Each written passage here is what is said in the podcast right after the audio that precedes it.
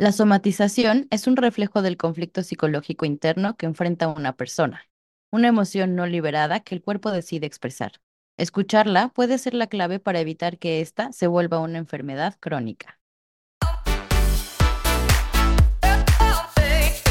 Bienvenidos a este espacio para reflexionar, analizar, debatir o simplemente conversar de todo aquello que estás pensando, pero que no te atreves a decir o no te sientes preparado para externar. Nosotras descubrimos que pasamos mucho tiempo dentro del clóset y hoy queremos invitarte a salir con nosotras. Esto es El Clóset.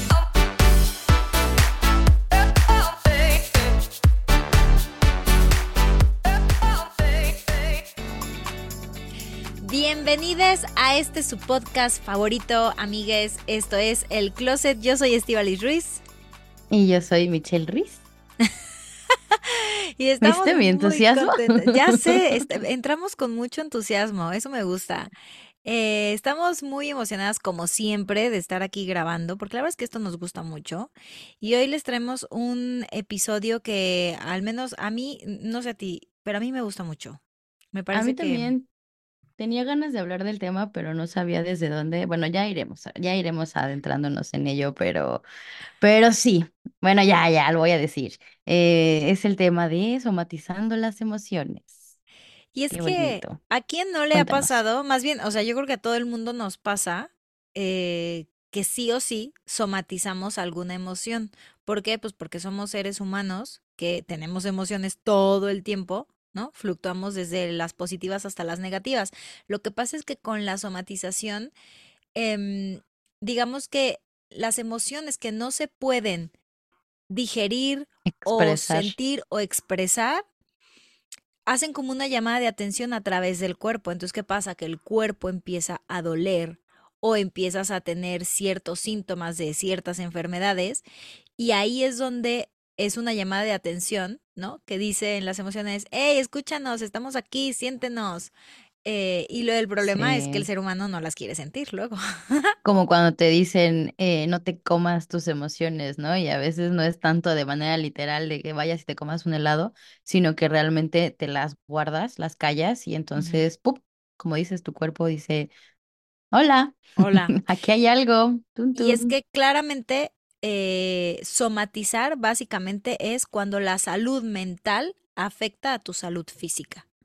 Y bueno, ahora lo vamos a ir desmenuzando más. Es que, exacto, porque claro, a ver, si nos vamos a lo que es la parte de la somatización, pues sí, como tal es el acto de transformarlo, ¿no? O sea, de transformar ese problema psicológico en esta afectación física, ¿no? Sí. O sea, en el cuerpo y a veces o la mayoría de las veces inconsciente. Porque aunque a veces somos conscientes de ello y no hacemos nada, muchas veces no tenemos ni idea, ¿no? Es como, soy muy enfermiza, ¿no? O los que somos muy hipocondríacos, ¿no? O, ay, es que siempre, o yo soy ahora la señora de las alergias, ¿no? Es como, ay, es que la alergia de tal, ¿no? Es como, ahí hay algo. Ahí hay algo, sí, claro. Sí, yo creo que totalmente. Si estás recayendo en eso, hay algo. Yo creo que siempre, a ver, no quiero ser como... o sea, no quiero generalizar, pero yo sí creo que todo lo que nos pasa en general es una expresión de lo que estamos pasando mentalmente y a lo mejor es algo leve y es algo que pasa rápido, o sea, es algo que, no sé, pude haber tenido una tristeza muy fuerte y de pronto me dio una gripa de 1 o 2 días y no necesariamente lo relaciono, pero yo creo que todo lo que nos pasa a nivel físico sí puede nacer desde una emoción. Totalmente, es que la salud mental y la salud física, por lo menos como adultos, van de la mano. Y sí, recordemos que todo está interrelacionado, o sea, mente, cuerpo y emoción, es un hecho, o sea, lo que acabas de decir es un hecho que cualquier experiencia, normalmente son las negativas, ¿no? Las que nosotros no solemos expresar, pero totalmente vas a sentirlo en el cuerpo, ¿no? O sea, pues hemos hecho estos ejercicios de si estás jetón, sonríe y vas a ver cómo todo cambia, ¿no? Y porque precisamente por eso, por el mensaje que manda tu cerebro, entonces ya la emoción cambia y si estás jetón, al rato ya estás, pues si no feliz, por lo menos ya no tienes cara de culo, ¿no? Que eso ya lo hemos hablado en otras ocasiones, pero bueno, ya sin irme al otro lado, sí, totalmente lo que decía, ¿no? O sea, todas estas emociones que proceden de la ansiedad, ¿no? De un pequeño o gran estrés, si tienes algo de depresión o mucho estrés, o mucha depresión también. Todo esto son lo que generan estas enfermedades psicosomáticas, porque además te causan mucha angustia, como mucha preocupación, ¿no? No sé. Acabas de decir la palabra, es que es el cuerpo expresando la angustia emocional que estás sintiendo y que no se está liberando. O sea, porque todos van a sentir la emoción. El problema es cuando no la logras liberar. El problema es cuando se queda adentro. Entonces, estas causas que tú dijiste, Mitch, sí, yo creo que son las principales causas, estrés, depresión, ansiedad, pero yo quiero sumar la ira. Yo creo que la gente que está muy enfadada todo el tiempo, que vive enfadada, también va a generar de alguna manera, lo va a somatizar en el cuerpo. Y aquí, híjole, lo quiero abrir un poco a debate, porque yo no encontré nada de esto del enfado en mi investigación. Pero cuando me puse como a reflexionar en el tema, digo, obviamente no está comprobado ni nada, por eso les digo, creo que esto es algo muy personal, ¿no? Mi propia opinión, que a veces la ira, ok, hay gente que, la gente que sí se enfada, pues claramente sí la expresa hacia afuera, la mayoría, ¿no? O sea, tú vas en el tráfico y 40 pelados te gritan, quítese señora, y te mientan la madre, ¿no? Exacto. Y luego, yo he conocido mucha gente, o sea, que de nada se va a los golpes o de nada grita, o sea, incluso aquí. Pero que tiene la mecha muy corta. La mecha muy corta. Pero aún así, yo creo que esa ira, o sea, por más que sí se esté expresando, siento que cuando es tan crónico, esa es la palabra que buscaba, cuando es tan crónico, eso también, o sea, a mí no me digas que el hígado está muy sano del señor que grita todos los días 2 horas. Claro que no. Entonces, el problema ahí es que sí está hablando la emoción, como dices, pero la persona no está siendo consciente.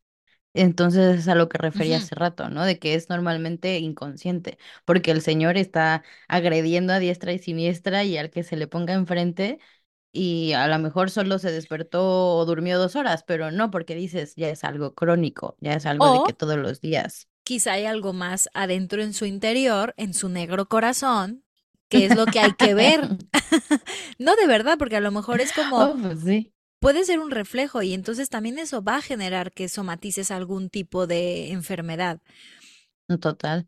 De hecho, leía que había 2 tipos de somatizaciones. Ahorita que dijiste la palabra crónica, la aguda y la crónica, ¿no? La aguda, que se daba en las personas que tenían personalidad o un nivel de adaptación normalito y que se daba debido al estrés, ¿no? Que empezaba a tener estos síntomas, que es como lo que podemos tener tú y yo en algún mal día o qué sé yo, ¿no? Pero ya las crónicas, que son estas personas que tienen estos niveles de adaptación insatisfactorios, ¿no? O sea, que tienen problemas de personalidad, que aquí es donde entra lo que tú estás diciendo, y por eso presentan síntomas que ya los incapacita al menos medio año. O sea, imagínate, o sea, es que ese señor que tú acabas de ejemplificar no es lo que te digo, de que hoy amaneció de malas y o no ha comido, ahí sí, hola, sino es así es, ¿no? O sea, así es, y eso es lo que tú ves, un hombre iracundo, pero en su vida, en su físico, quién sabe qué le duela, de qué adolezca. Exactamente. Y aparte hay unos tipos de personas con tendencia a somatizar. O sea, y lo voy a estar repitiendo mucho en el episodio, todos siempre somatizamos cosas. O sea, no hay una persona en este mundo que no somatice. Todos somatizamos, pero hay personas que tienen más tendencia, que es, y creo que va un poco de la mano con lo que estabas diciendo, que son personas con dependencias emocionales, personas que ya tienen actitud pesimista o negativa, que son propensas a la insatisfacción personal, obviamente que son propensos a padecer trastornos de ansiedad, depresión, lo que ya habíamos dicho, y esta es maravilla, el egocentrismo. Ya. La gente que es muy egocéntrica y no para bien, obviamente, recuerden que todo lo que estamos hablando es o sea, para que te causen enfermedades viene desde un lugar de una emoción negativa, no liberada. Claro. La persona egocéntrica tiene tendencia a somatizar también. Entonces. Sí. No sean egocéntricos, amiguitos. No, porque es que además, o sea, a ver, ahí te va, ¿no? O sea, un poco entrando en estos síntomas en los que se puede transformar la emoción, pues son pues desde un tema, ¿sabes? Como decía yo, de alergias, o sea, de respiratorias, pues, hasta un tema de gastrointestinales, ¿no? O sea, que si tienes dolores en el estómago, o tienes gases, ¿no? O tienes, uy, me acuerdo mucho, el estreñimiento y la diarrea, ¿no? Porque es como, o no, o estás tapadísimo o estás destapadísimo, ¿no? O sea, estás pues suelto. Los dos es como aguas, porque si no comiste algo podrido o algo que te hizo daño, ahí hay algo, ¿no? Ahí o sea, hay algo más heavy. Que también puede ser no solo una cuestión de me duele aquí, me duele la cabeza o me duele el hombro, ¿no? Que también eso más adelante lo medio tocaré, pero de que si es tu lado masculino o tu lado femenino, sino también el tema de la falta del apetito sexual, ¿no? O sea, digo que eso puede darse por el líbido, por muchas cosas, ¿no? Pero también puede afectar hasta allá el hecho de tener esta somatización, ¿no? Las afectaciones neurológicas, bueno, hasta las convulsiones. Sí. O sea, eso, o sea, es que ahí es donde ya me empieza a gustar más el tema. El bruxismo, la gente que aprieta mucho la mandíbula al dormir o durante el día. ¿Eso? Ay, yo lo hacía, acabo de desbloquear un recuerdo. Cabrón, mi mamá me decía mucho, es que rechinas mucho las dientes. Ya no lo hago, pero sí me lo decía. Vale. Fibromialgia también, trastornos dermatológicos, que yo ahí es donde entré. O sea, yo a donde somatizo siempre, sí, es en problemas dermatológicos. Yo ¿pero qué te pasa? Me sale como tipo acné o se me va a como eczemas, como mucha resequedad, y lo he notado que es siempre que tengo estrés, y cuando he ido a los dermatólogos siempre me han dicho, no, eso es puro estrés, pues eso es que somatizas, y yo... Ah, pues entonces mi alopecia apretada. Va por el estrés. Y yo apretada, pero si no estoy estresada, ¿de qué me hablan? Claro que no. Sí, está cañón. Y es que, a ver, yo creo que el gran problema de todo esto es que no estamos conectados con nuestro cuerpo. O sea, ¿cómo nos relacionamos con él? Yo creo que hay mucha desconexión en general. Vivimos en un mundo, digo, esto lo hemos hablado 1000 veces aquí en el closet, pero nunca está de más repetírselos. Vivimos en un mundo... O que se acuerden. Ajá, que está hacia afuera. O sea, yo a veces me cacho ahora ya con... No saben a mí cómo las redes sociales me generan un estrés. O sea, acabo de vivir 2 semanas de que un día aventé así en estresada el teléfono porque dije... Las redes sociales me mandan a un lugar de mucha desconexión en muchos sentidos, ¿no? Entonces, ¿qué pasa? Que preferimos, hay personas a veces, y a todos nos puede suceder, que prefieres perderte en esta cosa banal que está hacia afuera, en vez de sentarte y atenderte y escucharte. ¿Por qué? Pues porque te da miedo a ver qué vas a escuchar. O sea, no es tan fácil, lo hemos hablado, no es tan fácil escuchar la sombra, porque... Cuando tú decidas voltear a verte, no puedes ser indiferente, como ya también lo hemos dicho. O sea, mi astral dice que una vez consciente no puedes ser indiferente. ¿Por qué? Pues porque al verte te vas a tener que atender, y hay gente que le gusta más vivir en la ignorancia, pero ya lo digo. Pues ¿sabes qué? Y ahí tú estás hablando de un paso más elevado, o sea, la gente que ya sabe pero se hace güey, o se quiere hacer güey, porque los que no... Es como, pues me tomo una pastilla, ¿no? O sea, voy a adormecer mi dolor. Y a ver, yo también soy de esas, o sea, de repente sí es como estoy de malas y mejor me tomo una pastilla para el dolor de cabeza, ¿no? Cuando lo haces consciente y te escuchas y dices, no he comido, pues come, güey, ¿no? En lugar de meterte una pastilla o algo, ¿no? O sea, o es, estoy muy estresada, como te pasa a ti, ¿no? Pero no es ir luego al botiquín y sacar la pastillita, ¿no? O sea, es, ¿qué pasa aquí, no? Claro, porque lo más fácil es adormecerlo. O sea, lo más fácil es, me duele esto, lo adormezco. Porque claro, entrar a tus profundidades, o sea, más allá de que, ok, me duele la cabeza porque estoy estresada, sí, pero hay somatizaciones que son muy profundas. Y yo no sé, a ver, yo no encontré nada de esto en el internet, pero se habla mucho de que el cáncer, por ejemplo. Ajá, uy, qué bueno que lo tocaste. O sea, se ha hablado mucho, digo, no está en ningún documento médico, lo dicen que sea cierto, pero a mí me genera, más bien, a mí, yo sí coincido un poco con esa idea de que el cáncer puede ser una acumulación de alguna emoción negativa. Emociones no expresadas. Ajá. Yo estoy de acuerdísimo con eso. Porque sí, o sea, es verdad que también el mundo en el que vivimos, sí, hay muchas cosas con pesticidas y hay muchas cosas que ya traen miles de toxinas que se nos meten en el Total. Cuerpo. Sí, 100%. Pero también creo puede ser hasta algo crónico, ¿sabes? O sea, yo creo que eso es de años. Totalmente, pero es que, o sea, te escucho y pensaba en esta parte de cómo estamos acostumbrados a normalizar todo. Todo.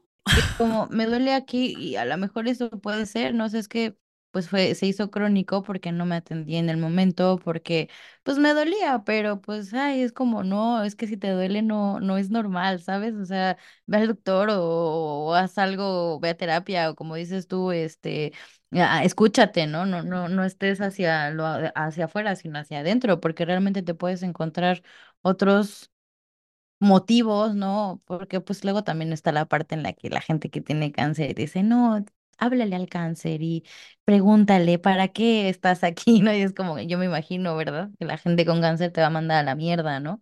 Pero sí es como, ok, trata de escuchar un poquito más, de saber y de entenderla y por qué, ¿sabes? O sea, como empezar a hacer estas preguntas, pero como tú dices, ¿no? Ahí a lo mejor se van a encontrar con esta cajita de Pandora que no querían abrir, ¿no? Que muchas veces es, o sea, es más sencillo atravesar, digo sencillo entre comillas, porque muchas veces prefieren no atravesarlo por la incomodidad, por lo que van a sufrir y tal, pero se sufre menos atravesando esa incomodidad que en un caso extremo en una quimioterapia, ¿no? Claro. No sé. Ahora, yo no digo, obviamente, para quienes nos están escuchando, no estoy diciendo que todos los cánceres, ¿no? Ojo. No, que va, no. Porque con todas las cosas que pasan en redes ahora, no nos vayan a cancelar. Nos van a cancelar. Yo no estoy diciendo que todos los cánceres son una somatización. Seguramente no. Pero algunos sí, como una pancreatitis también. O sea, no digo que todo sea así, pero sí creo que algunas enfermedades provienen de no liberar. Es que es eso, es no liberar. Sí, porque como dices, se puede volver crónico en el pasar del tiempo, de los años, ¿no? Que ahí es cuando lo relaciono con el tema de la biodescodificación o biodecodificación, ¿no? Porque, claro, a lo mejor ahí es un tema más biológico en el que nos estamos metiendo, pero al final, pues lo que decíamos hace rato, somos cuerpo, mente y alma, ¿no? Entonces, al final, todo está conectado. Y aquí a lo mejor sí es donde podemos tratar, ahí sí yo ya en experta, ¿no? De hecho, me gustaría invitar a algún especialista en biodecodificación. Yo también porque no le entendí muy bien. Tema. Es que haz de cuenta que es lo que te decía, es un tema más biológico, pero lo llaman como los bioshocks, ¿no? Es un trauma que tuviste a X edad, que no trataste y que al final somatizaste y esto se volvió a lo largo de los años en, a lo mejor no un cáncer, pero en un Alzheimer, ¿no? O sea, tuviste un shock muy fuerte que después te trajo como consecuencia una enfermedad. Y depende de si es un dolor del lado del cuerpo, si es una extremidad, cuál extremidad. O sea, eso es lo que se va traduciendo como es tu mamá, es tu papá y bla, bla. Y de ahí todo eso te llevan a sanar tu árbol también genealógico, porque ahí vienen muchas otras enfermedades que también traes tú. Entonces, imagina, es que eres parte de todos tus antepasados, más tus traumas de ahora, ¿no? Entonces, la biodecodificación lo que hace es trabajar con estos bioshocks o estos biotraumas que se quedaron ahí, que están muy profundos y que te ayuda a liberarlos, porque sí es como un ¿sabes? Destapón, estos de ¿no? champán, destapar. Exacto, es como sale volando y se libera, o sea, y ahí es donde, bueno, a mí me gustaría preguntarte, o sea, además de la parte del estrés de la piel y esto que notas, ¿te has sentido o te has dado cuenta? Toma dos, ¿te has dado cuenta de que has somatizado emociones? Yo creo que a largo plazo no, pero voy a volver un poco antes de que yo entrara a todo el tema del yoga, porque yo sí creo que a mí el yoga me ha enseñado a conectar mucho con mi cuerpo y justo, de hecho, esto es una anécdota bonita, tengo momentos donde a veces estoy muy triste y en vez de sentarme a meditar me siento a llorar. Y la verdad simplemente dejo sentir la emoción, no me juzgo, no nada, es más, ni siquiera intento saber exactamente, ¿no? O sea, no quiero saber qué está pasando, porque estoy triste. No, simplemente es, hoy estoy muy triste y quiero llorar. Me voy a sentar a llorar y cuando deje de llorar, pues ya, o sea, me paro y hago otra cosa. Y eso antes obviamente no lo hacía. Y fíjate que yo, aparte de los problemas de la piel, que eso sí lo sigo teniendo todavía, Y eso, por ejemplo, una dermatóloga me dijo, ya eso es algo que es como tu condición, ¿no? O sea, se volvió crónico. Ajá, o sea, y es como tu manera de somatizarlo. Entonces, igual, como si la sientes, o sea, porque a mí van y vienen, afortunadamente no se me quedan ahí y no se me pasa más allá, o sea, van y vienen, y justo yo cuando las veo ya digo, ay, otra vez estoy entrenada. Ya sé. Y entonces, pues, genero prácticas para relajarme y sí, o sea, y también me ayudo de medicina alópata, o sea, no es nada más mi pensamiento, ¿no? Utilizo las dos cosas y ya, se quita.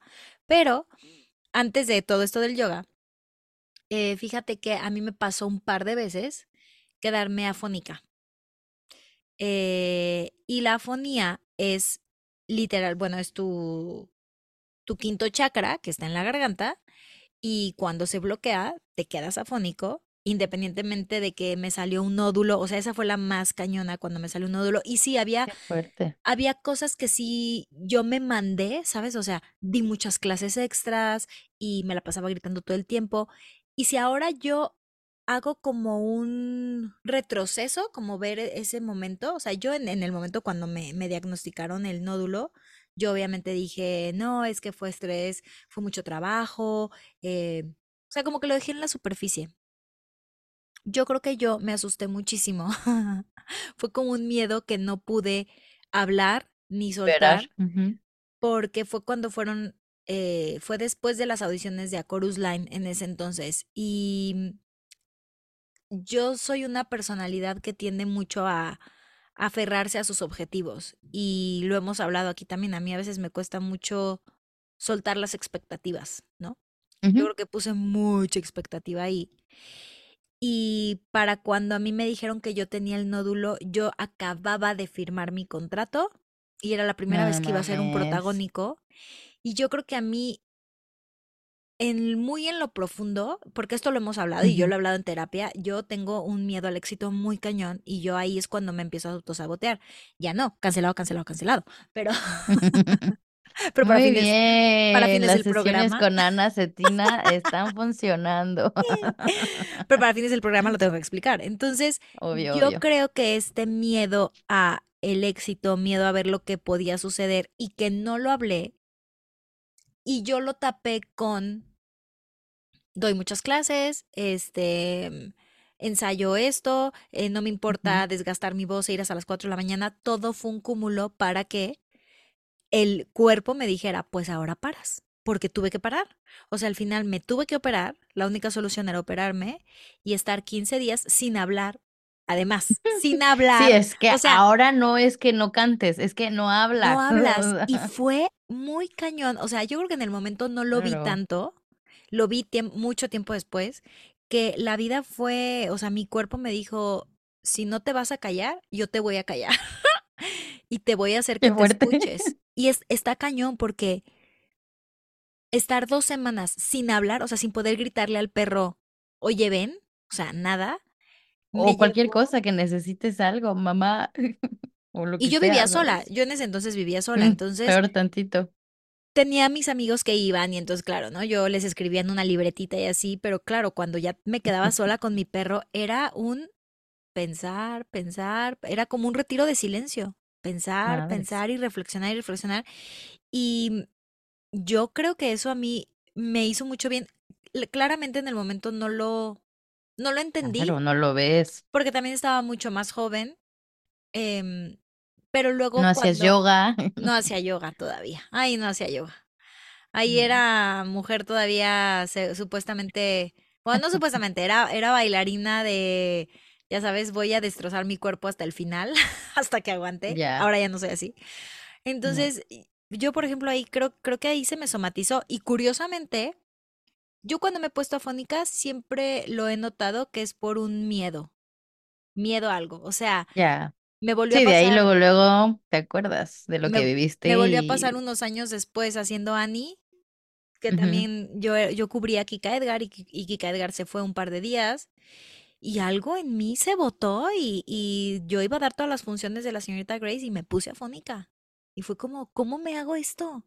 Y me volví a pasar en el estreno de Chorus Line de España. No mames. Málaga. El estreno, me tuve que inyectar cortisona porque dije, voy a dar el estreno a como de lugar, pero al día siguiente no tenía voz, o sea, porque obviamente... Y creo que esa última fue cuando dije, no me puede volver a suceder, o sea... Sí, porque aunque ya lo detectaste y es como, bueno, ¿y luego qué? ¿Y no, luego o qué? Sea, ¿y qué diablos hago con esto que ya lo tengo aquí en la mano? Pues sí, la terapia, ¿verdad? Pero sí, pero es, por ejemplo, para mí es claro, a lo mejor no es liberar la emoción de, llorar y gritar, y no va en ese sentido. Para mí, al menos lo que yo ahora entiendo, mi liberación es hablarlo. O sea, hablarlo, incluso hablarlo conmigo, ¿no? O sea, no me refiero necesariamente con alguien ni con un terapeuta, pero hablar y decir y reconocer. Es que tengo miedo, es que me pasa esto, es que estoy triste porque estoy lejos de mi casa, ¿no? O me encantaría que mis papás estuvieran aquí, no sé. Y de hecho, por eso yo desde hace mucho tengo una práctica de journaling en las mañanas, que es donde escribo, porque siento que es mi manera también de liberar. De expresarlo. Sí, justo hoy venía leyendo un libro, que venía en un vuelo regresando a casa y estoy leyendo el libro del Ikigai, ¿no? Y venía justamente leyendo, este es como práctico, entonces cada capítulo trae, pues sí, eso, un ejercicio práctico, ¿no? Entonces, en este libro decía justamente que las personas que tenían contacto con sus emociones a través del journaling, es decir, escribiendo en las mañanas 3 cosas que agradecían, cómo pintaba el día, cómo se sienten para recibir el día, y 2 cosas antes de dormir de qué tal estuvo el día, agradecer lo que vivió en el día. Su actividad cerebral, su amígdala, tenía un comportamiento distinto a los que no lo hacían. O sea, ¿cómo puedes hacer algo tan pequeño como eso? Darte 5 minutos y escribir eso, y cambiar tu chip por completo en lugar de estarte, pues sí, eso, enfermando. Bueno, ya también la actitud te la cambia muchísimo. Si despertaste de malas y tal, haces eso y créeme que te cambia y tú sabrás, ¿no? Pero al final, volviendo a tu tema, ok, lo hiciste consciente y ya sabes, cuando tienes miedo te pones afónica. ¿Ahora qué? ¿No? O sea, al final sí está bien que lo hables contigo, está bien que hagas journaling, pero siento que ahí es donde entra, y vuelvo a sacar el tema de la biodecodificación, ¿no? Porque claro, ahí es donde llegas como a entender al full, porque sí ya sabes que te autosaboteas, sí ya sabes que tienes miedo, sí ya sabes que te estresas, pero ¿qué puedes hacer? No para no estresarte, porque pues te vas a estresar en la vida, te vas a estresar, en la vida vas a tener miedos, pero ¿cómo hacer que eso no repercuta a tal nivel de que te quite la voz, de que te afecten la piel o que me quede pelona, ¿no? ¿Sabes? O sea, cosas así que dices, ¿cómo le haces, no? Eso es lo que a mí me gustaría saber, y obviamente no tengo la respuesta porque no soy especialista, pero para lo que ¿no? Sí me gustaría, sí. ¿Hay que buscar? Sí. Hay un montón de terapeutas que se dedican a esto, pero estaría bueno como igual traerla para acá. Pero bueno, yo te quería contar. Cuéntame. Además de mis alergias, obviamente esto es nuevo porque hasta lo dije, yo creo que ahí también tengo que ir a terapia en ese sentido, hablar del tema de la edad, porque ya lo había superado, pero creo que ahorita estar diciendo, es que ya estoy viejita, ya me hace daño el vino, entonces cuando digo esas cosas, claro, pero bueno, cuestión, eso es más del PNL, pero volviendo ahora que leía lo de convulsiones y todo eso, fíjate que yo a los 14 años, fue muy marcado que yo empecé, no con epilepsia, pero con, digamos, como un paso antes de epilepsia, ¿no? O sea, que tus extremidades, hagan de cuenta como cuando están dormidos y les brincan, pero todo el tiempo, ¿no? O sea, a partir de los 14 fue como empezar con este movimiento involuntario de manos. Lo que yo tenía en las manos obviamente se me caían, me llegué a caer de las escaleras, y entonces, bueno, fue como la alerta de, oye, aquí está pasando algo. Claro. Y fui al neurólogo y tal, y bueno, cuestión previo lo cuento porque desde mis 14, 15 años a mis 35 tomo medicamento para controlarlo. Okay. Sin embargo, hace poco me quedé sin medicamento porque han de saber que este medicamento lo consigo en México. Entonces me iba a quedar sin él, y como yo soy muy lista y resuelvo, lo que hice fue empezar a dosificar mi medicamento para que me durara el tiempo en lo que volví a ver a mi familia que me iban a traer medicamento. Claro. Entonces primero empecé de que un día sí, un día no, y no sé qué. Luego empecé a partirla a la mitad. Bueno, pues total que ese como gap en el que no tuve el tratamiento completo y en el que sí, me empecé a escuchar más, me empecé a conocer más, empecé como a saber qué me está pasando, y a ver A ver, no digo que ya estoy sana, ya estoy recuperada, ¿no? Pero sí noté que el medicamento, si me escucha mi neurólogo me va a colgar de los pelos, ¿no? Pero y te va a dejar más pelona. El medicamento, sí, me va a dejar más pelona. Mira, apúntele. Sí. Pero que mi cuerpo no es que obvio no lo rechaza, ¿no? Lo acepta bien, pero mi cuerpo ya no me lo pedía, ¿sabes? O sea, obviamente no te puedo decir la interpretación del tema neurológico, eso lo tendría que ver en biodecodificación, pero me sorprendió mucho eso. O sea, ¿qué diablos somaticé a los 14, 15 años? Que aunque el neurólogo me dijo, es normal en las mujeres de tu edad presentar este tipo de cosas, no te asustes, yo, no me dijo el porcentaje, ¿no? De 5 de cada 10 o 8 de cada, no me dijo, ¿no? Claro. El chiste es que me dijo que era normal y me tranquilizó porque no era una epilepsia como tal. Uh-huh. Sin embargo, a mí lo que me sorprende es que a mis 35 años dejé de tomarla como antes y no me siento mal, ¿no? Entonces fue como, oye, sí sirve esto, ¿sabes? Porque te empiezas a escuchar y empiezas a entender y dices, no entiendo por qué necesité de esta enfermedad, porque yo ya me di de alta, ¿no? Pero ahora que ve al neurólogo, ¿verdad? A ver qué me dice él, porque, claro, me fui a hacer estudios y todo, pero no pude ver al neurólogo porque le dio COVID, ¿verdad? Entonces, pues ya no lo vi, pero quiero que me digas, estoy muy intrigada en saber mis resultados porque necesito saber si sigo igual, chaquetas mías o realmente hay algo, ¿sabes? Y bueno, tratarlo en temas de terapia y tal, pero lo quería traer al tema, ¿verdad? Porque estoy segura que algo somaticé a mis 14 años de edad. Seguramente, además que, bueno, esto lo hemos hablado también, que nosotros seguimos generando traumas como hasta los 18 años, ¿no? Y entonces realmente luego encontrarlos, pues por eso siempre decimos, hay que ir a terapia, ¿no? De vez en cuando, aunque sea. Hay que ir a terapia. Yo creo que, fíjate, es que yo, por ejemplo, alguien alguna vez, yo hablo mucho esto de la somatización, y alguien alguna vez me dijo, pero es que, ¿cómo puedo dejar de somatizar? Y me llamó la atención la pregunta, porque luego pensé, es que no creo que nunca dejemos de somatizar, porque hay que tener en cuenta que nuestras emociones tienen un componente físico al final, que es muy importante y que se expresan a través de cambios de nuestro cuerpo. Por lo tanto, nunca vamos a dejar de somatizar.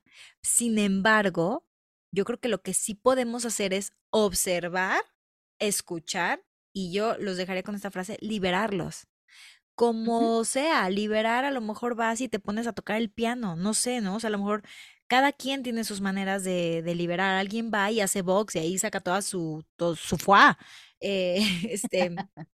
Hacer journaling. No sé, meditar, hacer yoga, hacer cualquier tipo de ejercicio, incluso hasta ponerte en contacto con la naturaleza, ¿sabes? Abrazar un árbol, acostarte en el pasto, abrazar a tu perro, pegarle a la cama, llorar, o sea, como que no es que pegar. Es que yo creo que cada quien, no, o sea, hay gente que puede ser más pasiva y hay gente que necesita cosas más explosivas para poder sacar. El chiste es liberar y yo también les diría reconocer la emoción, o sea, no es lo principal, no quedarnos en la ignorancia de decir, ay no, pues es que yo no sé, entonces yo mejor voy al doctor y pues ya quemé una pastilla. O sea, sí, ve al doctor, nunca vamos a decir que no vayas a un doctor, pero tú qué puedes hacer a la par, como tú, Mitch. O sea, que creo que eso está increíble porque, okay, tú no niegas que necesitas de un tratamiento porque sería también ignorancia. Matan si lo dejo. Y sería un poco también de ignorancia. ¿Por qué vas a dejar un tratamiento cuando tú no eres un doctor? O sea, ¿por qué vas a tomar esa decisión? Sin embargo, tú haces tu parte, que es, voy a trabajar yo con mi mente, me voy a atender la salud mental y a partir de ahí, quizás, o sea, voy a ver un cambio mayor porque no me estoy recargando solamente en la medicina alópata. Y es que tenemos que dejar de ver el cuerpo físico y el cuerpo mental como cosas separadas. Como cosas separadas. ¡Ah! ¡Auch! Estamos en sintonía, tú y yo. Como cosas separadas. Sí, es que es lo que te decía desde un inicio. Somos mente, cuerpo y emoción. O sea, al final, lo que hablábamos desde el episodio pasado, la cuestión holística. Qué bueno que ya se está hablando cada vez más de la salud mental, pero en su momento, pues sí, lo que hemos dicho 1000 veces, es como ir al gym. O sea, tu salud mental es igual, hay que estar ahí todo el tiempo. Yo a mi mamá siempre le digo, o sea, algo le pasa, llega y dice, ay, es que me duele mucho la panza. Y yo, a ver, ¿Cómo te sientes? Cuéntame. O sea, yo parezco psicóloga. A ver, ¿qué hiciste hoy? Y a veces sí nos damos cuenta que, no sé, se comió algo que estaba echado a perder, ¿no? Y sí te duele la panza porque básicamente te comiste algo echado a perder. Pero muchas veces es, pues sí, ¿no? Hay un problema, o traes una angustia, o... Digo, y es tan fácil como, no sé si a ti te pasa, pero yo cuando me pongo a ver videos de perritos rescatados, lloro muchísimo. No, pero me he dado cuenta que me da un dolor en la boca del estómago. Y es como un dolor, o sea, cada vez que veo como sufrir a alguien, me da dolor en la boca del estómago. Y dije, esto es una parte de somatizar. Entonces no pasa nada, porque también tú aprendes a entender que no para todo necesitas una pastilla. Que eso también es la otra. Sí. O sea, imagínate si yo, no, es que me duele la panza, ya, Riopan, ahora mismo, o sea, no puedo más. Exacto. No. Fue la salsita habanero que me comí hace rato. ¿Sabes qué? No, me duele la boca del estómago porque no, o sea, cuando veo a gente sufrir, yo sufro también, y entonces me duele, entonces ya, lo dejo pasar. Porque también creo que si no, seguimos adormeciendo las emociones. Sí, que es lo que te decía hace rato, o sea, no está mal ir al doctor, pero sí, chico, no te estés tomando medicina cada rato. Yo era de esas, antes sí, obvio, sí, me estuvo hablando del cólico, pues sí es como me tomo mi pastilla, pero sí era como, me duele la cabeza, droga, me duele la droga, me duele la droga. Y hay veces que digo, también no te vas a estar aguantando, ¿no? Pero si no llegas a la raíz, ¿sabes también luego qué hacía? Tapping. Justamente como sí, te he dicho, luego empezaba como, me duele la cabeza, y empiezo ya a hacer mi tapping y empiezo ahí, y ya, se fue, pues entonces era una somatización, no era otra cuestión, algo, ¿no? Que tengo o de que atender. Me va a dar gripa, o, exacto, sí, total. Yo los voy a dejar con esta frase que me gusta mucho, y es, el cuerpo habla lo que la mente calla. Básicamente, sí. O sea, este episodio se trata de eso. Sí. Total, y que me encantaría, te juro, hacer esta, ¿cómo se llama? Esta versión del episodio de biodecodificación con alguien especialista. Tercera temporada. Saben de alguien, así recomiéndenlo. Si alguien que nos escucha sabe de biodecodificación, por favor, escríbanos. Sí, que nos urge saber más. Que ahorita me acuerdo también del libro, es que hasta lo estaba googleando, pero no me acuerdo del nombre. De Luis Hay, que ya habíamos recomendado en algún otro episodio. ¿Cómo sanar tu vida?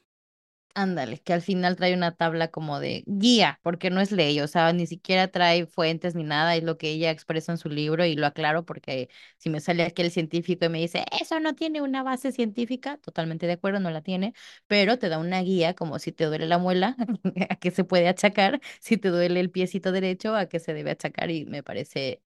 Pues que pueden leerlo si tienen tiempo y ganas, claro. Y también aprender a conocerse, porque no necesariamente donde a ti se te reflejen los dolores va a ser el mismo lugar donde a mí se me reflejan los dolores. Total.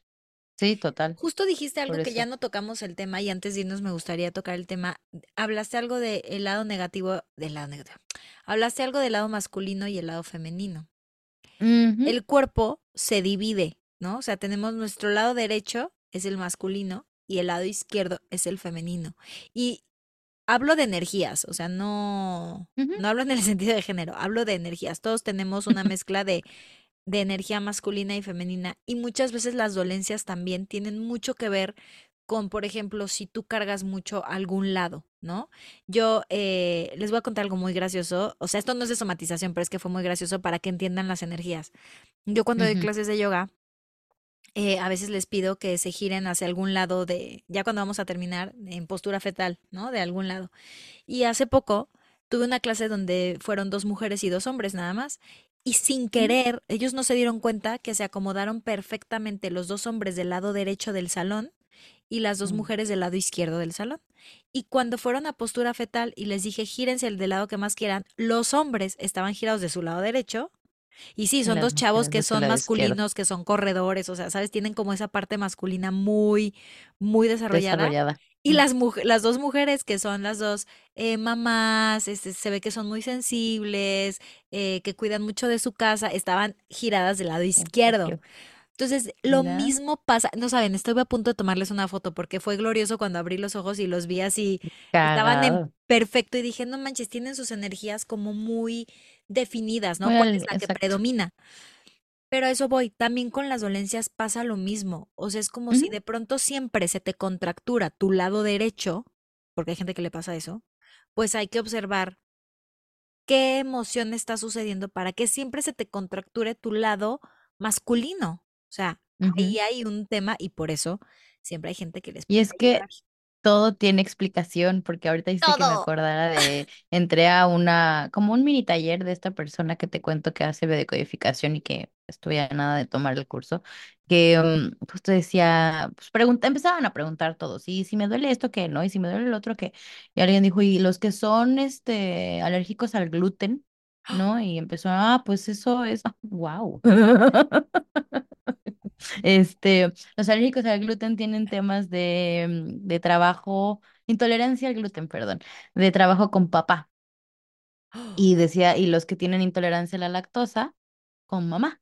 Y yo, entonces, yo apuntando ahí todo, ¿no? Pero, o sea, imagínate, si de eso te dicen eso, claro, tiene sentido, pero ahora que te den toda la explicación, ¿no? Y es como, claro. Y los que son intolerantes al chocolate, por ejemplo, preguntaba por la demencia o por el Alzheimer a alguien, no me acuerdo, y justamente contestaba como, pues es que es algo que quieren olvidar, y pues es que tal cual esa es la enfermedad, ¿no? O sea, al final, aunque va siendo a lo largo del tiempo o por un periodo de tiempo, cuando se detona realmente es porque pasa algo que se quiere olvidar, y es, ay, qué fuerte, ¿no? O sea, y le vas buscando ahí...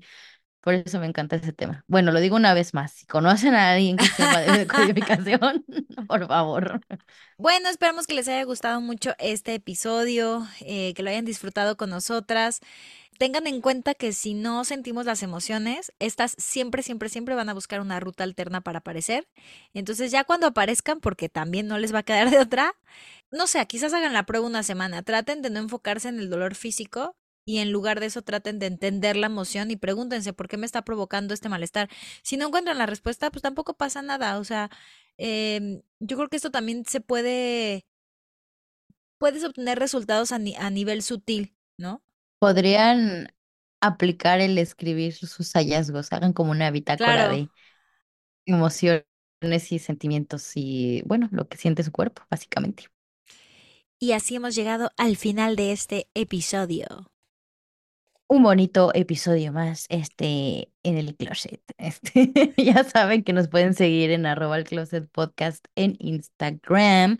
Y nos vemos el próximo martes. Muchas gracias, Val. Gracias a ti. Un placer. Gracias. Nos vemos el otro martes. Bye. Bye.